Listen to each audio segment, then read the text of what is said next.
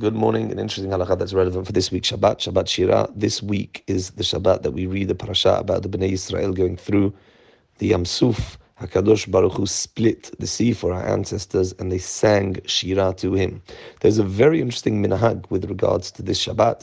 Some people put out bread on Shabbat for the birds to eat. Is this minhag a good minhag, and why would this minhag be a minhag? Should we carry on this minhag? Should one begins begin this practice? What's the halacha with regards to this minhag? So there are various reasons in halacha for this minhag. One of the reasons is because when the Bnei Israel were going through the sea, what happened was foods actually protruded, grew from the ground, and the Bnei Israel took some foods from the from the from the Yamsuf when they grew there. And the children, it says, took chitim, they took grains, they took wheat, and they fed them to the birds, and the birds joined in the shira as a result of that. So, as a zecher of that, in order to sort of relive that, the minhag of many people became to put out food on Shabbat Shira for the birds to eat. There are other reasons for this minhag. There are many reasons given in the poskim, but practically, a large chelek, a large portion of Klal Yisrael has this minhag. Should we continue this minhag? The Magen Avraham, the Chazon Ish, and the Mishnah Brura were against this minhag. Their argument is that on Shabbat there is a prohibition, there is an isur to feed animals that are not under your jurisdiction. An animal that it's it's not within your responsibility to feed, you are not allowed to feed on Shabbat. The Chachamim made a prohibition of that. If you have a pet that you need to feed, beseder, that's an animal whose responsibility of feeding is on you. But a regular animal, one shouldn't feed on Shabbat. Therefore, they dismiss this minhag. Reb Chaim Kanievsky writes that his father, the Steipler, had the minhag until the Chazon Ish, the Steipler's brother-in-law, told him off and said, stop doing this, and he indeed stopped the minhag. However, there are some poskim who are lenient.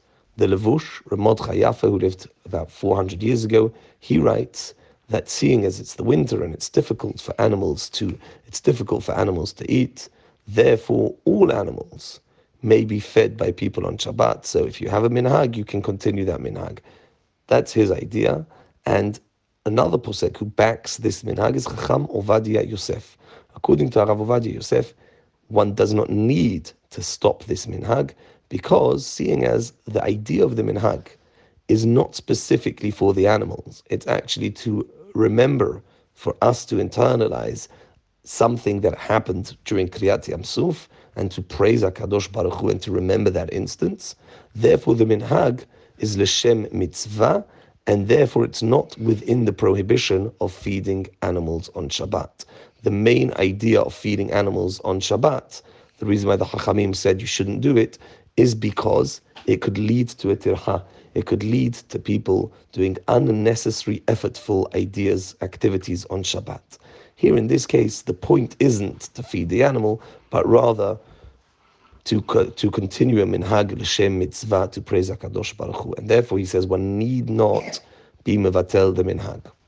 There is a very interesting solution by Rabbi Yitzchak Zilberstein. Rabbi Yitzchak Zilberstein claims that what one can do is they could put bread on a plate and cover the bread with another plate on Erev Shabbat, leave that outside, and then on Shabbat, remove the upper plate and take it to use it for one's meal. According to him, that wouldn't be considered an act of feeding the birds on Shabbat.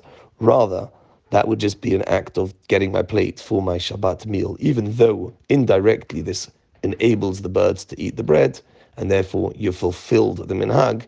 Nevertheless, this wouldn't be prohibited on Shabbat, according to him. A very interesting solution.